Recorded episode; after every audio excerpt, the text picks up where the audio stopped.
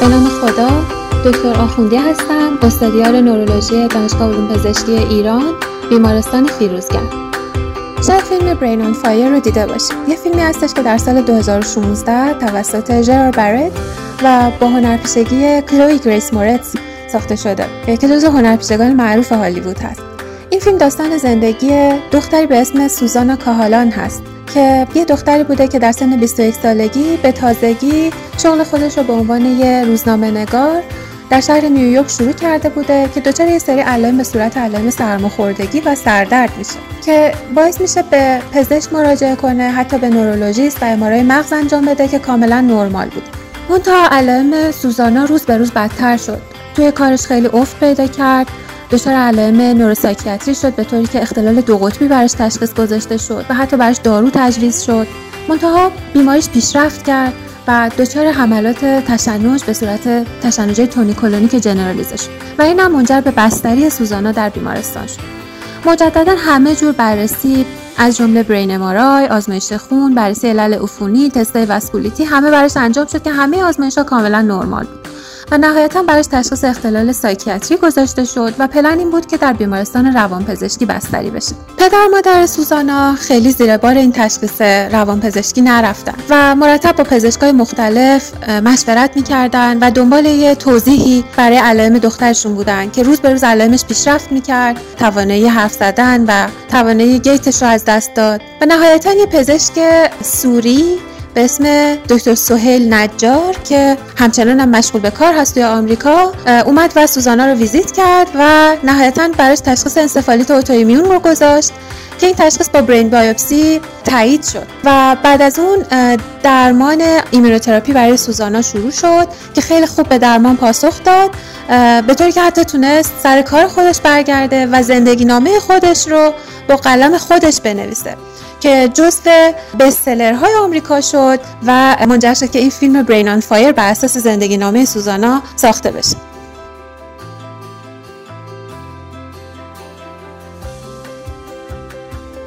انسفالیت به معنی اختلال نورولوژیک ناتوان کننده با سیر تحتهاد اغلب کمتر از 6 هفته هستش که ناشی از التهاب مغزی باشه. خب عللی که قبلا برای انسفالیت میشناختن بیشتر علل عفونی بودن مثل انسفالیت های وایرال شایع ترین علل بودن. اما در طول ده 15 سال اخیر به تدریج علل اتوایمیون برای انسفالیت شناخته شدن و یه سری آنتیبادی های پیدا شدن که بر علیه سلول های نورونی اثر می‌کردن. اولین آنتیبادی هایی که شناخته شدن آنتیبادی هایی بودن که بر علیه آنتیژن های داخل سلول های عصبی عمل می‌کردن که بهشون اونکونورال آنتیژن ها هم گفته می‌شد که سندرومی که ایجاد می‌کردن به صورت یک انسفالیت پارانوپلاستیک بود همراهی خیلی زیادی با تومور داشتن و معمولا پاسخ خیلی خوبی به ایمونوتراپی نمی‌دادن و پیشگهی بدی داشتن. اما بعدها آنتیبادی های پیدا شدن که بر علیه آنتیژن هایی اثر می‌کردن که روی سطح سلول های نورونی قرار داشتن یا بر علیه آنتیژن های سیناپسی اثر می‌کردن. اینها به صورت انسفالیت autoimmune تظاهر می‌کردن. اغلب با تومور همراهی ندارن یا همراهی خیلی کمی با تومور دارن و پاسخ خیلی خوبی به ایمونوتراپی میدن و پیش‌آگهیشون هم نسبت به انسفالیت های paraneoplastic بهتر هست. در این اپیزود رادیو نورو ما می‌خوایم بیشتر در مورد همین انسفالیت های autoimmune صحبت بکنیم و خیلی در مورد انسفالیت paraneoplastic نمی‌خوایم صحبت بکنیم. علائم انسفالیت autoimmune به صورت علائم neuropsychiatric پیچیده هستش. اختلال حافظه ممکنه مریضا داشته باشن تغییرات رفتاری یا اختلالات شناختی داشته باشن. سایکوز، تشنج و اختلالات حرکتی ممکنه دیده بشه. توی بعضی از موارد انسفالیت autoimmune به خصوص انسفالیت NMDA ممکنه که ما یه علائم prodromal رو به صورت علائم شبه سرماخوردگی داشته باشیم. بعضی از انواع انسفالیت های autoimmune از جمله انسفالیت NMDA ممکنه که به علائم psychiatry تظاهر پیدا کنه و حتی ممکنه مریض در بخش های روانپزشکی بستری بشه. حتی علائمی که مریض در سیر بیماری پیدا می‌کنه مثلا تب پیدا می‌کنه یا اختلالات حرکتی پیدا می‌کنه. اینا اینو نسبت میدن به عوارض داروهای antipsychotic بنابراین حواسمون باشه در مریضی که با سایکوز مراجعه می‌کنه اگر همراهش تشنج داره اگر disorientation به زمان و مکان و شخص داره و یا علائم اتونوم بارز داره حواسمون باشه. ممکنه که مریض دچار انسفالیت های autoimmune باشه.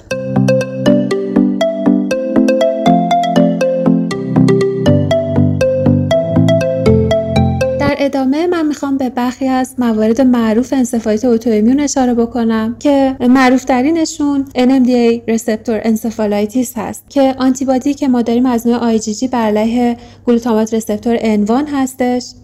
NMDA encephalitis شایع ترین antibody associated encephalitis هست و دومین علت شایع انسفالیت autoimmune بعد از ADEM هست. 80 درصد بیمارا خانم های جوان و بچه ها هستند و علائمش همونطور که در داستان سوزانا کاهالان گفته میشه به صورت علائم روانپزشکی ها تشنج اختلال حافظه کاهش سطح هوشیاری اختلالات حرکتی به صورت دیسکینزی به خصوص در ناحیه orofacial و ممکنه در تنه و اندام هم دیده بشه اختلالات اتونوم پیشرونده که نهایتا منجر به هایپوونتیلاسیون میشه و ممکنه مریض هفته ها تحت ونتیلاسیون مکانیکی قرار داشته باشه. پرودروم وایرال ممکنه که در برخی از موارد دیده بشه. همراهیش با تومور خیلی به سن وابسته هست. در خانم هایی که بالای 18 سال سن دارن 40 درصد موارد با تراتوم تخمدان همراهی داره و اگر که در سن زیر 14 سال دیده بشه همراهیش با تومور کمتر از 10 درصد موارد هست. به جز تراتوم تخمدان تومورهایی که با شیوع کمتر ممکنه که درش دیده بشه تراتوم ناحیه مدیاستن small cell lung cancer و لنفوم هوچکین هست. بررسی CSF پلوسیتوز لنفوسیتی رو در 80 درصد موارد نشون میده و افزایش پروتئین یا OCB مثبت با شیوع کمتر دیده میشه. MRI در 35 درصد موارد فقط. ممکنه که abnormal باشه بیشتر به صورت تغییر سیگنال در ناحیه mesial temporal به صورت یک طرفه یا دو طرفه هستش. موارد در 95 درصد موارد abnormal هست اما این abnormality به صورت nonspecific هست و خیلی تشخیصی نیست. مگر در 10 تا 30 درصد موارد که اون نمای معروف delta brush sign رو ممکنه ببینیم که یه دلتای ریتمیک یا semi-rhythmic هستش که امواج بتای ریتمیک به خصوص در ناحیه فرونتال روش سوار شدن. معمولا الگوی delta brush در بیماری طول کشیده مشاهده میشه. در ادامه قسمتی از سریال Grey's Anatomy رو با هم میشنویم که به بیان دیگه ای انسفالیت NMDA رو توضیح میده. Six weeks of headaches, like blinding. We were in here last week. They did a brain scan, but they didn't find anything. Said it was probably a migraine, but the pills don't help at all. Janelle, can you rate your pain for me on a scale of 1 to 10? Uh, this morning it was like an 11, but now it's more like. A... Janelle? Honey? Janelle? Can you hear me? Does this happen a lot? Yeah. She just shuts down because the pain's too much or something. Uh, we need an EEG over here. Let Paige Shepard quickly, please. This isn't a migraine, right? No, it's not a migraine. She's having a seizure. What? I was trying to figure out why this patient's having seizures when I noticed she has a hemolytic anemia. Uh, which means she's having an autoimmune response? Right. If antibodies are attacking her red blood cells, who's to say that antibodies couldn't be attacking her brain, causing the encephalitis? It's a teratoma. What? I sent off Janelle's CSF from her spinal tap for anti-NMDA receptor antibodies, and it just came back positive. Show off. Let's get a scan. Where?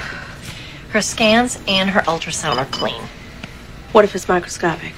Okay, um, what do we know about NMDA receptor teratomas? We know they're most commonly found on the ovaries. You want to take out her ovaries? She's 32 years old. And they're always 32. And nice and undeserving. These kind of things don't happen to nasty people. Chances are high that it's on her ovaries. Chances are. That's the best you can do. She's young. She still wants kids. We. No. You're doctors. You're gonna have to do a hell of a lot better than chances are. If we do nothing, she will continue to have the seizures. And eventually her body will just completely shut down. And by that time, she will have suffered so much brain damage that Janelle, the woman that you love, she'll be gone.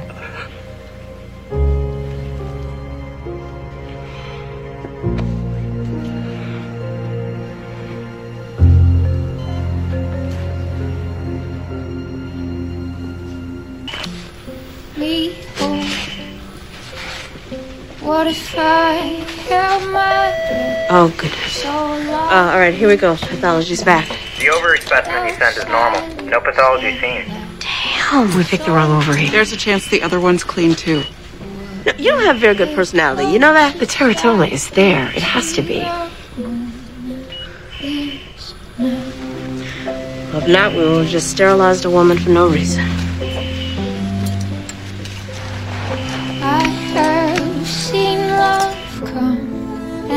And. I watched it pass with my This part of the specimen is a little abnormal, but until I look at a couple more slides, Move over.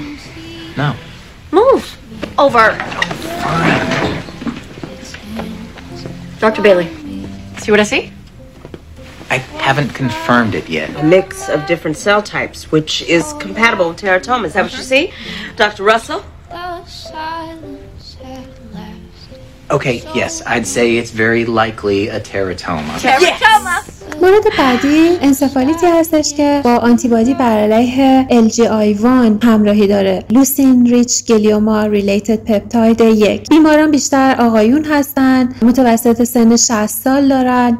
علائم بیماری به صورت اختلال حافظه confusion و temporal lobe epilepsy هست. هایپوناترمی در 60 درصد موارد ممکنه دیده بشه. اختلالات خواب شامل REM behavioral disorder در اینا ممکنه دیده بشه. و علامت خیلی خیلی معروفشون به صورت faciobrachial dystonic seizure که در 30 تا 40 درصد این بیماران دیده میشه. که به صورت تشنج خیلی کوتاهی هست که تونیک یا تشنج شبه میوکولونیک هستن. مورد بعدی انسفالیت اوتوایمیون با antibody بر علیه CASPR هست contactin associated protein like دو. این سندروم خودش رو با علائم CNS و PNS به صورت همزمان با هم نشون میده. علائم CNS شامل انسفالوپاتی درگیری مخچه hallucination تشنج بیخوابی و اختلالات اتونوم هست و علائم peripheral nerve system ش هم به صورت سندروم peripheral nerve hyperexcitability نوروپاتی و آلودینی خودش رو نشون میده که به این درگیری همزمان CNS PNS Morvan syndrome گفته میشه. البته درگیری هر کدوم از اینا به صورت جداگونه هم ممکنه دیده بشه. معمولا خیلی همراهی قوی با بقیه بیماری autoimmune داره مثلا میاستنی گراو و یا میوزیت های autoimmune معمولا این سندروم با تومور همراهی نداره به جز موارد کمی از تیموما که ممکنه که در این سندروم دیده بشه. مورد بعدی GABA-A receptor encephalitis هست که اینا معمولا سن متوسط 40 سال دارن. علائمشون به صورت یک انسفالوپاتی بسیار شدید پیشرونده هست که در 90 درصد موارد به سمت تشنج‌های refractory و status epilepticus میره. اختلالات حرکتی هم ممکنه که در اینا دیده بشه. برخلاف سایر موارد autoimmune encephalitis که گفتیم MRI یا نرمال هست و یا درگیری محدود به نواحی لیمبیک میشه توی بیماران GABA-A ما تغییرات بسیار شدید رو هم توی white matter و هم توی gray matter تقریبا تو همه بیمارا داریم. یه همراهی زیادی با بقیه antibody ها به خصوص anti-TPO و anti-GAD داریم. یه سری از GABA-A receptor encephalitis ها هم به دنبال عفونت های viral و انسفالیت های viral اتفاق میافتند مثلا به دنبال herpes simplex virus encephalitis یا human herpes virus 6 encephalitis که اغلب NMDA receptor antibody هم در اینا به صورت همزمان دیده میشه. مورد بعدی autoimmune encephalitis به همراه DPPX antibody هستش یا antibody بر علیه dipeptidyl peptidase این علائم prodromal به صورت کاهش وزن شدید و اسهال دارن که چندین ماه طول می‌کشه و بعد علائم CNS hyper پیدا می‌کنن. به صورت agitation، توهم، تشنج، میوکولونوس و ترمور. و علائم مخچه‌ای علائم brain stem ی هم ممکنه که پیدا کنن. علائم گوارشی به طور متوسط حدود چهار ماه قبل از علائم CNS بروز می‌کنه و به خاطر همین اغلب این بیمارای بررسی خیلی extensive از نظر GI میشن. حواسمون باشه هر وقت با triad کاهش وزن اختلالات شناختی و علائم CNS hyper مواجه شدیم حتما به autoimmune encephalitis DPPX فکر بکنیم. نسبت به بقیه autoimmune encephalitis هایی که تا الان صحبتشون رو کردیم سیر مزمنتری داره. به طور متوسط حدود 8 ماه طول می‌کشه. بررسی CSF و MRI اغلب غیر اختصاصی هستش. آخرین سندرومی که می‌خوام بهش اشاره کنم autoimmune encephalitis with anti glutamate receptor 5 antibody هست که اولین بار در دو تا بیماری که limbic encephalitis در زمینه Hodgkin lymphoma داشتن توضیح داده شد یا همون سندروم اوفلیا. اوفلیا توی تراژدی هملت دختر پولونیوس هست که عاشق هملت بوده. ولی خب این عشق از طرف هملت پاسخ درستی نگرفته. و نهایتا هملت پدر اوفلیا رو به جای قاتل پدر خودش اشتباها کشته که این مسئله منجر به دیوانه شدن اوفلیا شد. anti glutamate receptor 5 associated encephalitis معمولا یه سری علائم prodromal viral داره و بعد مریض دچار علائم neuropsychiatric میشه. اختلال شناختی پیدا می‌کنه اختلال حرکتی و تشنج هم ممکنه که در این سندروم دیده بشه. در 50 درصد موارد با تومور همراهی داره که از نوع Hodgkin lymphoma هستش.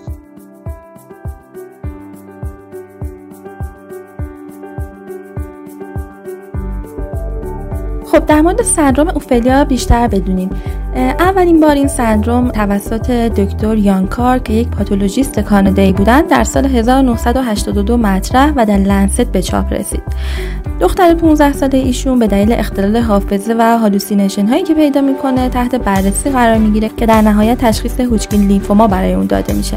که تحت کموتراپی و رادیوتراپی قرار می‌گیره و خوشبختانه علائم psychiatry و حافظه بهبودی کامل پیدا می‌کنه.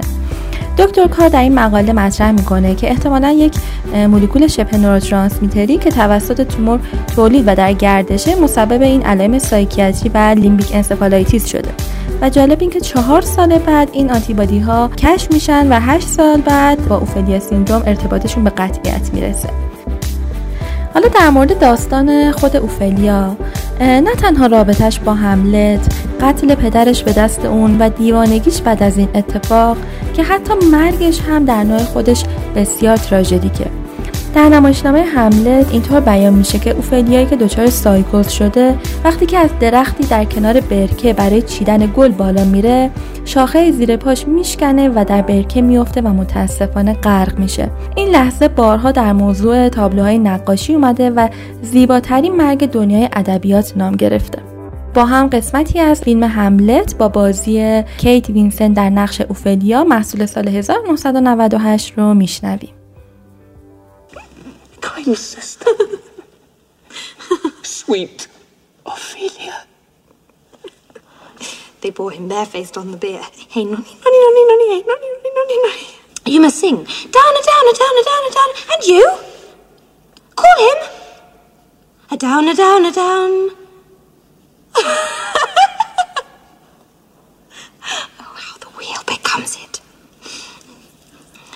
Was the false steward that stole his master's daughter. Shh. This nothing's more than matter. It's Rosemary. That's for remembrance. There's a daisy. I would give you some violets. But they withered all when my father died. They say it made a good end. For Barney, sweet Robin is all my joy. Thought and affliction, passion, hell itself. She turns to fever and to prettiness. And will he not come again?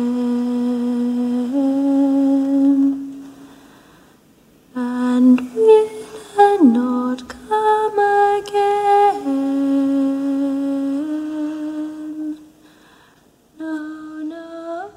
ممکنه پیش بیاد این هستش که trigger immunologic انسفالیت چی می‌تونه باشه؟ خب در مورد تومورها صحبت کردیم که می‌تونن یه سری آنتیژن هایی رو اکسپرس بکنن که شباهت داره به آنتیژن های نورونی و منجر به بروز انسفالیت paraneoplastic بشه. انسفالیت های viral می‌تونن به صورت trigger immunologic عمل کنن به طوری که 25 درصد بیمارانی که دچار انسفالیت HSV میشن اینا بعد از بهبودیشون ممکنه که دچار انسفالیت اتوایمیون به خصوص از نوع NMDA بشن. ارتباط با HLA های خاص دیده شده به خصوص در موارد انسفالیت LGI1 و همینطور اوورلپ با بیماری های اتوایمیون دیگه و به بیماری های دمیلینه دیده شده و همه این موارد می‌تونن به صورت تریگرهای ایمونولوژیک عمل کنن. با سلام. فرشته زمانی هستم دستیار بیماری های مغز در قسمت رزیدنتی امروز با طرح یک case در خدمت شما هستم. بیمار ما آقای میانسالی بودند که با حملات آفازی به مدت پنج دقیقه با حفظ هوشیاری به مرکز ما مراجعه کرده بودند بیمار سه هفته پیش در مرکز دیگری با تشخیص انسفالیت هرپسی بستری و تحت درمان با آسیکلوویر تزریقی قرار گرفته بودند البته علائم این بیمار به شکل اختلال رفتاری از یک ماه قبل از بستری وجود داشته ولی متاسفانه مراجعه جهت بررسی انجام نشده بود. سوالی که در اینجا مطرح میشه این هست که شما در اپروچ به این بیمار چه مواردی رو در نظر می‌گیرید؟ در انتهای پادکست در این مورد بحث خواهیم کرد. برای تشخیص انسفالیت اوتوایمیون اگر ما بیایم تکیه بیش از حدی به بررسی آنتیبادی داشته باشیم خب کارمون منطقی نیست. به خاطر اینکه بررسی آنتیبادی اولا تو خیلی از مراکز در دسترس نیست و ممکنه تا چند هفته طول بکشه تا جواب پنل آنتیبادی حاضر بشه و تو این فاصله مریض از دست میره. و دوم اینکه جواب منفی همیشه رد کننده تشخیص انسفالیت autoimmune نیستش. تکیه کردن به پاسخ به ایمونوتراپی هم راه مطمئنی نیستش. به خاطر اینکه بعضی از موارد انسفالیت autoimmune به ایمونوتراپی اولیه ممکنه که جواب خوبی ندن. یعنی که نیاز به استفاده از داروهای خیلی قوی مثل ریتوکسیماب یا cyclophosphamide داشته باشن. که استفاده از این داروها منوط به داشتن یه تشخیص قطعی هستش. بنابراین دچار سیکل معیوب میشیم که تشخیص و درمان بیماری رو به تأخیر تاخیر میندازه. از طرفی بعضی از بیماری های غیر autoimmune هم ممکنه که موقتا به درمان ایمونوتراپی جواب بدن. مثلا primary CNS lymphoma ممکنه که به پالس کورتون جواب خیلی خوبی بده و خوب بشه و این به معنی نیست که بیمار دچار انسفالیت autoimmune هستش. ما برای تشخیص باید به یه مجموعه از یافته های بالینی، یافته های imaging، بررسی CSF و بررسی آنتیبادی تکیه کنیم و همه اینا رو در کنار همدیگه در نظر داشته باشیم. در مورد بررسی آنتیبادی گفته میشه اولا بررسی آنتیبادی باید قبل از شروع ایمونوتراپی انجام بشه و اگر ما ایمونوتراپی رو شروع کنیم و بعد آزمایش سرم یا CSF از نظر آنتیبادی بفرستیم ممکنه که جواب منفی کاذب داشته باشیم. نکته دوم این هستش که بررسی آنتیبادی ها هم توی سرم و هم توی CSF حتما انجام بشه و بررسی سرم به تنهایی کافی نیست. مثلا یه مقاله معروفی هستش که اومده نشون داده 13 درصد موارد NMDA encephalitis اینا سرمشون منفی بوده و فقط توی CSF آنتیبادی پیدا شدن. و بنابراین اگر فقط بررسی سرومی انجام می‌شد 13 درصد موارد miss می‌شدن. نکته دیگه اینه که توصیه میشه پنل آنتیبادی ها چک بشه به جای که ما بیایم یه آنتیبادی خاص رو چک بکنیم. مگه اینکه یه سندروم بالینی خیلی خاصی وجود داشته باشه. مثلا faciobrachial dystonic seizure وجود داشته باشه که ما بریم به طور خاص LGI antibody رو چک کنیم. در غیر این صورت گفته میشه که بهتر پنل آنتیبادی ها درخواست بشه. نکته دیگه اینه که بهتره که بررسی آنتیبادی با دو روش immunohistochemistry و روش cell based انجام بشه که به این ترتیب specificity آزمایشمون بیشتر میشه. روش قدیمی مثل immunoprecipitation اینا می‌تونن جواب مثبت کاذب داشته باشن به خصوص مثلا در مورد Q type calcium channel ها و یا در مورد voltage gated potassium channel ها ممکنه که ما جواب مثبت کاذب داشته باشیم. ولی با روش های جدیدتر شامل immunohistochemistry و روش های cell based احتمال جواب مثبت کاذب خیلی خیلی پایین و کمتر از یک درصد موارد هستش.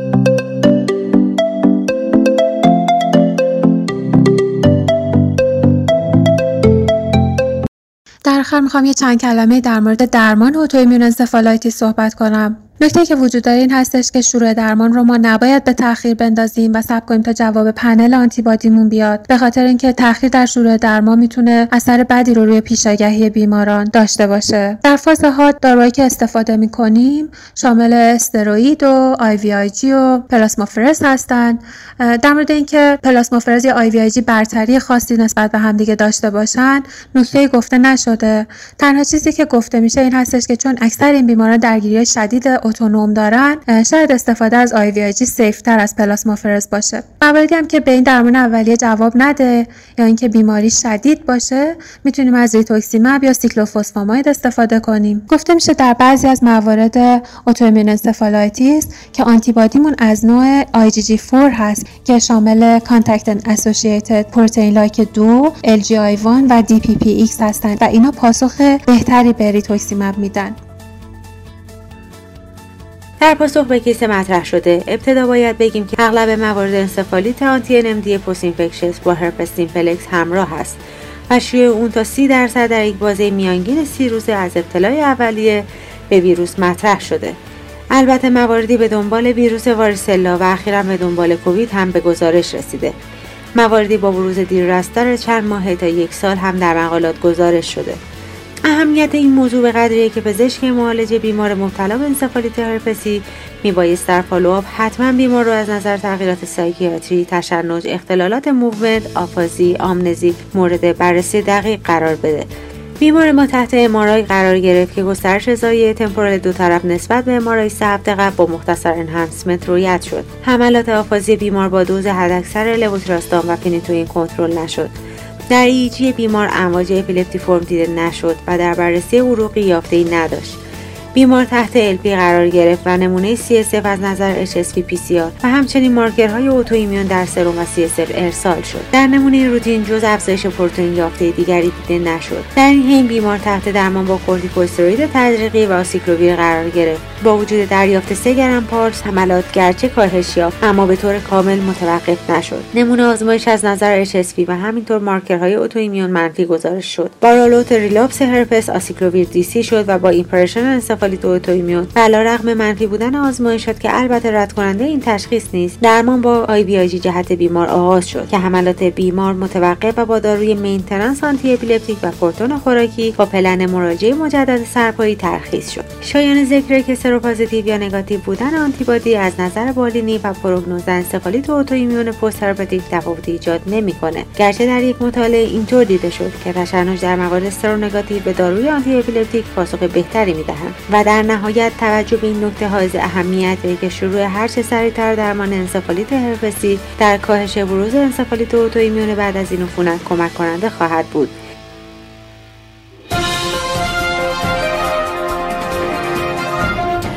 خب ما تصمیم گرفتیم که از این به بعد قسمتی از پادکست رو اختصاص بدیم به مرور جدیدترین اخبار دنیای نورولوژی.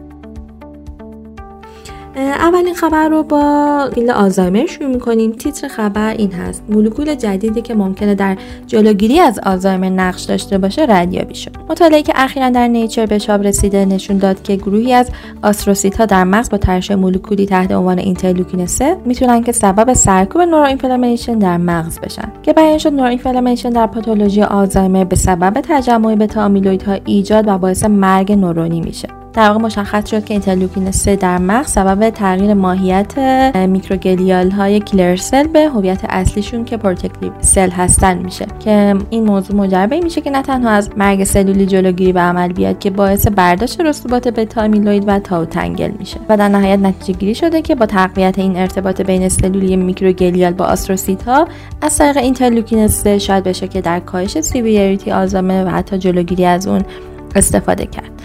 خب بحث آلزایمر همچنان داغه. دارویی که شاید زیاد اسمش رو توی چند سال اخیر شنیده باشید تحت عنوان آدوکانوماب با نام تجاری Aduhelm. که خب اولین monoclonal antibody موثر بر بتا آمیلوید بوده که اولین بار در سال 2003 معرفی شد. ولی خب مطالعات زیادی انجام شد که نتایجش در اثر بخشی این دارو یه مقدار controversy بود. ولی در حال حاضر FDA توی ماه اخیر بیان کردش که این دارو از طریق مسیر accelerated FDA approve گرفته. این option در FDA برای داروهای به کار میره که گرچه هنوز اثر بخشی بالینیشون به اثبات نرسیده ولی چون داروهایی هستن که در درمان یک بیماری جدی یا بیماری تهدید کننده حیات به کار میرن و اثر بخشیشون نسبت به داروهای موجود از طریق معیارهای غیر بالینی مثل یافته‌های آزمایشگاهی و رادیوگرافی قابل توجه می‌تونه که استفاده بشه. که در رابطه با داروی آدوهل هم نشون داده شده که مصرف کنندگان این دارو نسبت به دریافت کنندگان placebo کاهش significant در میزان بتا آمیلوید داشتند که این موضوع از طریق تصویربرداری های quantitative PET به اثبات رسیده. خبر بعدی رو در مورد سردرد بخونیم. رژیم غذایی شامل فیش اویل و اومگا در مقایسه با روغنهای گیاهی می‌تونه که در بهبود سردرد میگرنی و تسکین التهاب داخل در میگرن کمک کننده باشه. در مقایسه بین دو گروه بیماران میگرنی دیده شد که رژیم حاوی روغنهای گیاهی مثل روغن زیتون و روغنهایی که استخراج میشه از دانه ها در افزایش فرکانس سردرد میگرنی در مقایسه با مصرف کنندگان اومگا و روغن ماهی همراه بوده. که این موضوع احتمالا به دلیل تحریک پرسه های التهابی داخلی در میگرن توسط لینولنیک اسید موجود در روغن های گیاهی بوده. خب دو تا خبر در field stroke بخونیم. تیتر خبر این هستش که گوش کردن به موسیقی های متن‌دار می‌تونه که در recovery language بیماران stroke کمک کننده باشه. توی مطالعه سه ماهی که بعد از stroke مبتلایان به آفازی انجام شد دیدن که عملکرد مربوط به domain های زبانی در افرادی که به موسیقی های متن‌دار گوش داده بودند بهتر بودش و حتی در مقایسه با audio book ها گوش دادن به موسیقی نتیجه بهتری رو نشون داد. که این موضوع ناشی از تاثیر مثبت موسیقی متن‌دار در functional و structure plasticity network های زبانی احتمالا نتیجه گیری میشه. خبر آخر رو بشنویم در مورد update ی که بر ابزار predict در تصمیم گیری جهت کاندید کردن بیماران برای thrombectomy اخیرا در AHA ارائه شده.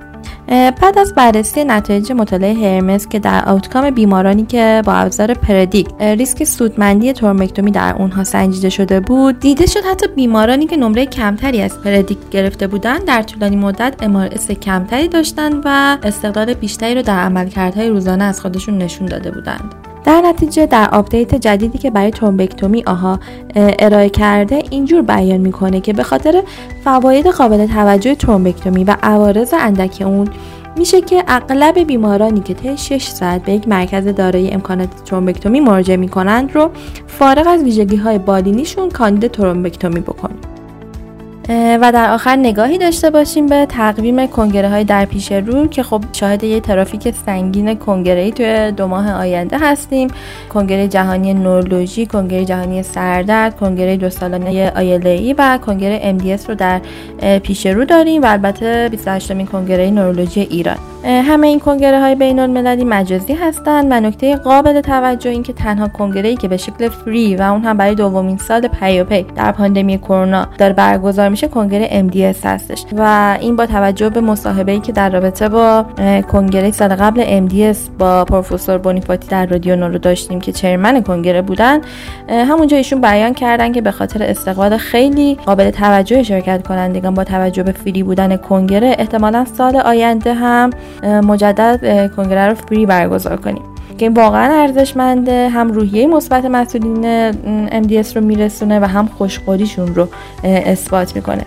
رجیستریشن برای کنگره باز هستش الان و خود ایونت هم در 26 شهریور ماه برای که برگزار بشه. پس تا فرصت هست حتما ثبت نام کنید.